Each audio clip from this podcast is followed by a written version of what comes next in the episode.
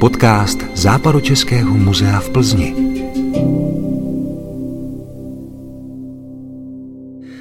Hezký den, ráno či večer. Právě začíná první díl našeho nového podcastu. Jehož cílem je představit vám naše odborné muzejní pracovníky a jejich vědecko-výzkumné projekty. Ne každý totiž ví, že i v muzeích se dá dělat špičková věda. Od mikrofonu vás zdraví a příjemný poslech vám přeje Jakub Šmíd.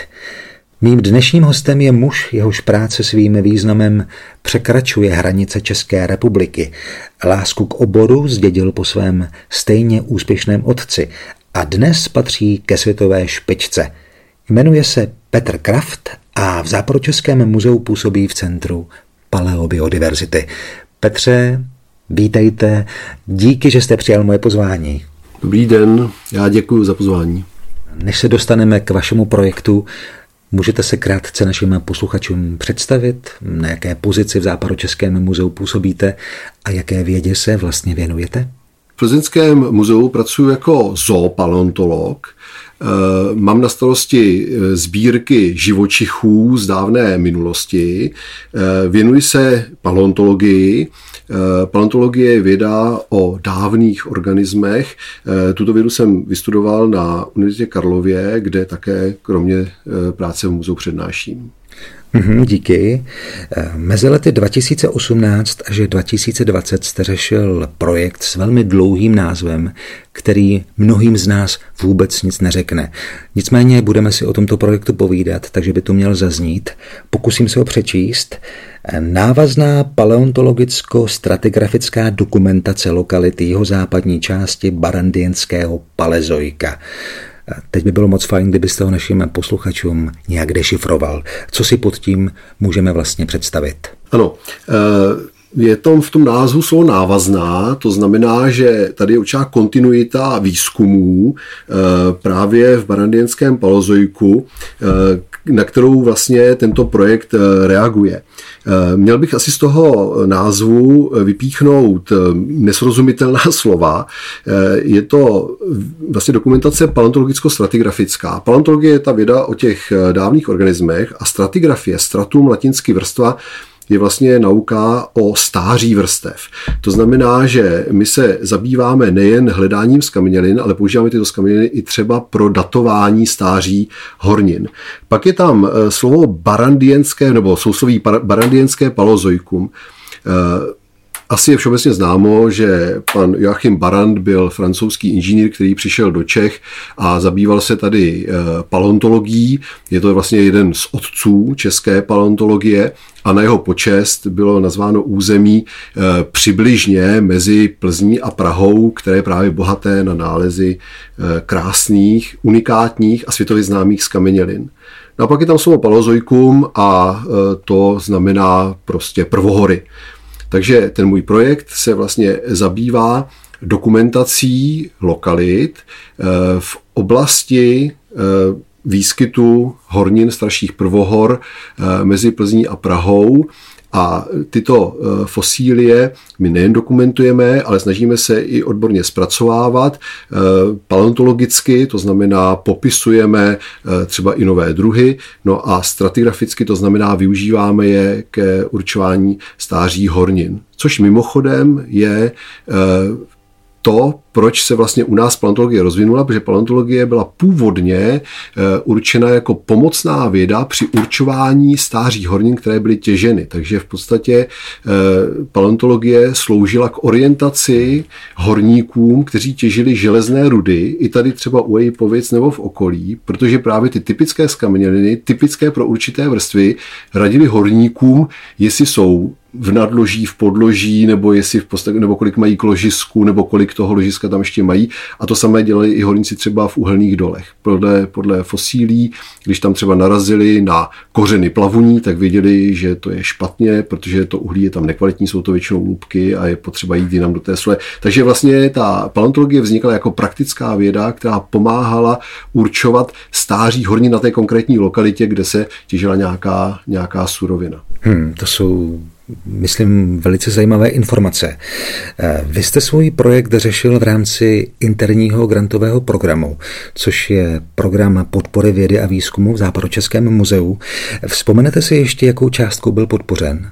Ano, ten eh, projekt byl tříletý, eh, celkově na něj bylo vyčleněno necelých 300 tisíc korun, čili přibližně 100 tisíc korun na rok ty, eh, tyto prostředky byly využity hlavně na cestovné, protože my bohužel musíme do terénu autem, protože si vozíme sebou krumpáče, lopaty a zpátky vozíme těžké kameny. Eh, dokonce eh, jsou lokality, ze kterých vozíme i tak přetížené auto, že tady dokonce můžu říct, že v minulých projektech jsem dokonce vozil železné rudy z Ejpovic a praskla mi zadní péra u, u auta, z toho. Eh, takže do, do terénu musíme autem, čili tím pádem ty prostředky se využívají na cestovné a plus eh, ty skamně, které najdeme, tak musíme uložit třeba do krabiček, které je také potřeba si koupit, takže přesně na tohle jsou určeny hmm. peníze toho projektu. Jedním z cílů tohoto našeho nového podcastu je ukázat široké veřejnosti, že i v muzeích se dá dělat věda, která je užitečná, která může prospět i těm, kteří do muzeí běžně nechodí. Eh, platí to i o vašem projektu? No, samozřejmě eh, věda praxi sloužit má. Eh, tento projekt spadá do kategorie základního výzkumu. Nicméně i z něho jsou určité výstupy, které pro praxi slouží. Já bych namátkou jmenoval třeba to, že řada lokalit, které zkoumáme, jsou chráněná území. A ta chráněná území, aby ta jejich ochrana byla efektivní, tak eh, musíte eh, dobře vědět eh, vlastně, co ta území vyžadují, anebo co nabízejí. Takže my tam děláme různé inventarizační výzkumy, protože vlastně zkoumáme, jaké skamniny se tam nacházejí, v jakých vrstvách, jak, jak ty vrstvy nejlépe chránit, aby byly zachovány třeba pro budoucí generace. Potom za praktický výstup lze počítat samozřejmě i vědecké publikace, zpracování těch lokalit. A jak už jsem třeba říkal na začátku, je to výzkum stratigrafický, to znamená, pomáháme určovat stáří horní na některých lokalitách, což eh, do jisté míry eh, mění i třeba geologické mapy, protože geologická mapa eh, není pouze soubor barevných fleků, ale je to, je to v podstatě mapa, která dává představu o geologickém vývoji té dané oblasti. Abyste ten vývoj mohli eh, dobře určit, tak samozřejmě musíte vědět, eh, jak ty horniny nebo jak vznik těch hornin šel vzájemně po sobě. A k tomu právě slouží ta stratigrafie. A to, že výzkumy paleontolo- nebo paleontologické výzkumy některých lokalit změnily geologické mapy, to je celkem běžné, protože samozřejmě mapující geolog často nebývá paleontolog, nebývá odborník a tím pádem ty detaily třeba nezná tak dobře, takže z tohoto důvodu eh, se stává často, že prostě v detailu změníte geologickou mapu ještě i České republiky. Člověk by to neřekl, protože eh, tahle ta oblast je zkoumaná velice dlouho. Eh, mimochodem nejstarší geologická mapa pochází z Rokycanska, v roce, 17, pardon, v roce 1786 ji publikoval lesní inženýr Johann Jirásek, který byl lesní inženýr z Běložského panství. Jako správný hospodář eh, si eh, mapoval podloží, na kterému rostou eh, lesy, aby věděl, co kde sázet, v podstatě, aby se o to dobře dovedl starat tak si udělal takové mapu, ani to nebyla úplně přesně geologická mapa, to byla mapa vlastně petrologická nebo petrografická, to, byly, to byla pouze typizace hornin, ty geologické mapy se dneska dělají trošičku jinak, nicméně eh, můžeme to považovat za nejstarší mapu, která vznikla na území eh, Čech, už vlastně eh, na, ve druhé polovině 18. století. Takže eh, výstup eh, toho projektu je i pro určování stáří hornin. No a v neposlední řadě bych zmínil, my jsme součástí nebo v, v rámci Plzeňského muzea je paleontologie provozována v rámci takzvaného Centra paleobiodiverzity. A Tohleto centrum bylo založeno právě pro dokumentaci eh, rozrůzněnosti života v minulosti. Diverzita je rozrůzněnost, biodiverzita je rozrůzněnost organismů a ta předpona paleo určuje, že se díváme na tuto diverzitu nebo biodiverzitu v minulosti. No a eh, vlastně ta, tento projekt slouží k tomu, aby vlastně ta oblast byla zkoumána komplexně. To znamená, že ten projekt pomáhá naplňovat poslání tohoto oddělení nebo tohoto pracoviště a snaží se co nejkomplexněji zdokumentovat eh, diverzitu eh, vlastně Barandienu, eh, Rokycanská, Plzeňská a naše, naše aktivity sahají třeba i na Hořovicko a na Bronsko, protože geologie nemá politické hranice, ale hranice horninových celků a ty přesahují právě hranice třeba okresů a krajů. Díky za to, že jste našim posluchačům objasnil, co je to paleobiodiverzita. Měl jsem v úmyslu se na to zeptat, ehm, ale zpátky k vašemu projektu. Jak už bylo řečeno, ukončen byl v roce 2020. Podařilo se vám na něj nějak navázat?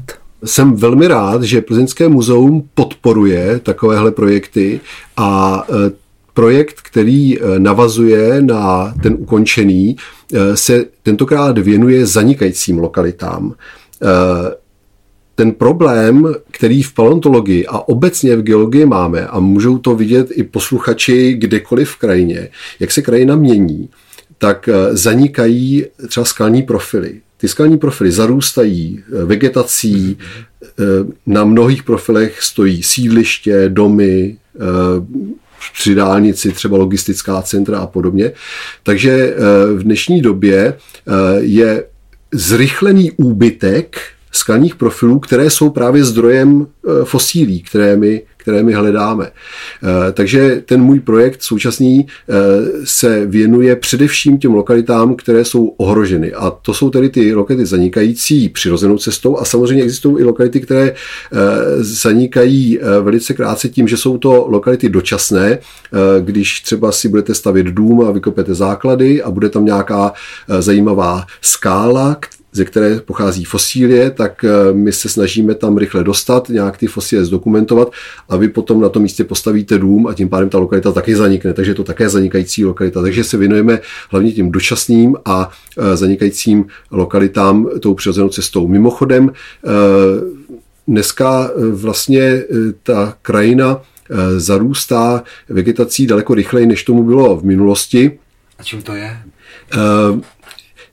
Já popravdě řečeno úplně přesně nevím, je to, je to daný eh, jaksi hospodařením na té, eh, v té krajině. Eh, ono to je do jisté míry i e, vlastně záležitost takové setrvačnosti, protože když si vezmete třeba v době Barandově, jak jsem o něm mluvil, tak Čechy byly v podstatě skoro odlesněné. To, ono to bylo od 17. století, e, kdy v podstatě e, to dřevo bylo využíváno jako palivo a tím pádem tehdy vlastně i ty železné rudy, o kterých jsem mluvil, tak v těch, v těch vysokých pecích se topilo dřevěným uhlím, které se palilo v milířích, než byla nalezena náhrada toho uhlí. A Čechy byly dost odlesněny. To znamená, pan Barant měl ideálně odkryté Čechy, takže on kam se vrtnul, tam měl geologické profily. Pak začalo zalesňování a to zalesňování e, vlastně do dneška do jisté míry pokračuje. A e, Pokračuje eh, i třeba to, že eh, v, minulém, eh, v minulých dobách byla řada různých polí a podobně. Dneska se o ty oblasti buď nikdo nestará, nebo prostě nejsou dotace pravděpodobně na obdělávání té půdy, takže tím pádem, když půjdete krajinou, tak máte třeba daleko více pastvin. A tam, kde bylo pole, tam se dali třeba sbírat rokycanské kuličky. A to už tam dneska nenazbíráte, protože tam už nejen, ne, je nejen pole, ale už tam třeba rostou i stromy. To je případ jedné lokality, dokonce chráněné přímo v Rokycanech, která zanikla tím, že tam kdysi bylo pole a dneska už tam je, eh, je les. Tak eh, tím pádem eh, v podstatě je naším úkolem a je to prvořadý úkol muzea tyto lokality dokumentovat, protože muzea jsou primárně vědecko-dokumentační centra. A to nemůžou dělat univerzity, ty učí. Akademie se věnuje vědě, pouze, takže v podstatě muzea jsou tu od toho, aby dokud je ještě čas, tak získali maximum informací z té krajiny, protože budoucí generace už tuto možnost mít nebudou. K otázce, co by mělo být klíčovým úkolem muzeí, se ještě určitě vrátíme. Předtím bych se vás ještě rád zeptal na vaši osobní zkušenost s programem podpory vědy a výzkumu v Západočeském muzeu. Pokud mám správné informace, je to absolutně unikátní jedinečná záležitost na úrovni hm, srovnatelně velkých takzvaných krajských muzeí, prý nemá obdoby.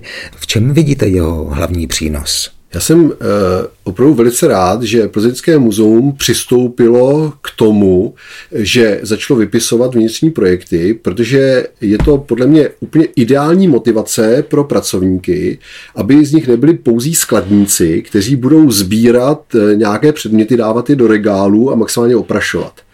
A eh, ty vědecké projekty, nebo ty projekty, ty vnitřní granty, jsou vlastně jakou, jakousi je to, je to motivace pro pracovníky, aby s tím materiálem taky pracovali. Eh, totiž eh, muzeum není pouze skladiště nějakých zajímavých předmětů, ale je to sbírkotvorná instituce, eh, která se snaží schromáždit vědecky významné objekty, která všem když nebudou vědecky zpracovány, tak jsou právě z nich ty zaprášené předměty, které jsou k ničemu. Takže muzeum a každé muzeum by mělo motivovat svoje pracovníky, aby s těmi sbírkami pracovali, eh, aby je vědecky zpracovávali, aby z nich získávali vědecké informace, protože k tomu právě ty předměty jsou. Čili eh, to, že eh, Plzeňské muzeum tyto granty vypisuje, tak si myslím, že je do jisté míry v předstihu před ostatními muzeji eh, v něčem, co zákonitě musí přijít, protože ve světě je to úplně běžné, že totiž eh, i po pracovnicích muzeí je vyžadována automaticky vědecká činnost, což u nás v České republice prostě není. A myslím si, že to je opravdu špatně, protože eh, ti co jsou, nebo pracovníci e, muzeí, jsou často vynikajícími odborníky. Mají znalosti, které e, stojí za to, stojí za to, aby nebyly ztraceny. E, a přitom, když oni o tom nic nenapíší, tak samozřejmě ty jejich zkušenosti, zkušenosti odejdou s nimi. A to je obrovská, obrovská škoda. A ještě jeden aspekt to má, prosím vás, protože v současné době eh, světovou vědou eh, v podstatě manipuluje do jisté míry eh, něco, čemu se říká scientometrie. To je v podstatě měření vědeckých výsledků. A to měření vědeckých výsledků je dneska zatíženo tím, že vy sledujete, v jakém časopise jak prestižním časopise ty výsledky publikujete, kolikrát je ten článek citovaný a to citovaný do dvou let a podobně. Prostě je to v podstatě aspoň z mého pohledu eh, velká zátěž, která tu vědu eh, směřuje takovým zvláštním směrem, eh, který je možná dobrý třeba pro výzkum, výzkum léků na COVID nebo něco podobného, ale úplně nejde aplikovat u historických věd, ani u té paleontologie a podobně. A tady z tohoto hlediska ty projekty jsou dobré v tom, že vás netlačí oproti třeba projektům Grantové agentury České republiky, která vás tlačí do těch časopisů prestižních, tak tady ten projekt vám říká, eh, publikujte svoje výsledky regionální v regionálních časopisech. A tohleto je neuvěřitelná zásluha, protože tyhle ty, tento projekt nebo tento typ projektů podporuje regionální časopisy, které mají jinak právě z důvodů té scientometrie tendenci zanikat. A to je potom i případ třeba Plzeňského muzea, který eh, vydává řadu časopisů, což je velice záslužná činnost. Jsou to časopisy regionálního charakteru, jsou v nich uloženy regionální informace, které kdyby právě nebyly eh, zaměřeny, eh, zaměřeny nebo kdyby to muzeum nepodporovalo regionální výzkum, tak by ty eh, časopisy zanikly a zanikly by s nimi i ty informace, které ty časopisy obsahují. Takže já bych řekl, že eh, to, že se tady podporuje vědecké zpracování regionálních aspektů na regionální úrovni, je něco, co je eh, podle mě úplně tak je to, je to prostě tak žádoucí, že by to mělo být v každém muzeu. Je smutné, že to je jenom v Plzeňském muzeu. Kdo ví, třeba i tohle naše povídání napomůže tomu, aby se situace změnila k lepšímu i v ostatních muzeích. Eh, Petře, zazněla tu, myslím, celá řada zajímavých informací. Eh, pojďme se ještě na závěr vrátit k tomu, v čem spatřujete hlavní poslání muzeí. Já jsem tady částečně naznačil v té předchozí odpovědi. Eh, ta úloha muzeí je naprosto nezastupitelná. Univerzity v našich poměrech a nebývá to úplně ve světě, se nevěnují sbírkotvorné činnosti. Akademie věd už vůbec ne. To znamená, jestli někde chcete uchovávat předměty, které jsou jádrem vědeckého výzkumu, pak jsou to muzea. To znamená, ta úloha muzeí je nezastupitelná jako vědecko-dokumentační centra, která v podstatě uchovávají vědecky významný materiál, vědecky významná data, ze kterých pak těží samozřejmě pracovníci univerzit a akademie. Eh, z tohoto důvodu eh, by na muzea nemělo být pohlíženo jako na vědecké instituce typu univerzit, které mají právě publikovat třeba v těch nejprestižnějších časopisech, i když mohou, to je samozřejmě jasné, ale v zásadě eh, by měla eh, být, by měl být tlak na eh, to, aby ta muzea dělala dobře tu vědeckou dokumentaci, měly by být vyčleněny dostatečné prostředky na rozšiřování sbírek, jejich udržování, aby ty sbírky nebyly ničeny třeba nevhodným uložením nebo něčím, něčím takovým. A v podstatě pokud se muzea eh, postarají o to, že budou eh, tím jádrem vědeckých dat v České republice, eh, pak si myslím, že úplně přesně naplní úlohu, kterou tady i historicky mají, protože eh, první že jo, České zemské muzeum nebo Národní muzeum eh, bylo vytvořeno pro to, aby byly schromažďovány ty nejcennější umělecké a vědecké předměty z České republiky. Milí posluchači, tak to byl Petr Kraft, odborný pracovník Západočeského muzea, který působí v Centru paleobiodiverzity. Eh, Petře, moc krát díky za váš čas i za odvahu být prvním hostem našeho nového podcastu. Bylo mi velkou ctí se s vámi takto osobně setkat a přeji vám, ať se vám i nadále všechno daří. Bylo mi potěšením a moc děkuju. Eh, loučí se také Jakub Šmít. Eh, pokud vás naše dnešní povídání zaujalo, pak vězte, že v podobných rozhovorech s muzejními pracovníky hodláme pokračovat. Ať se všechno daří i vám a zase někdy příště naslyšenou.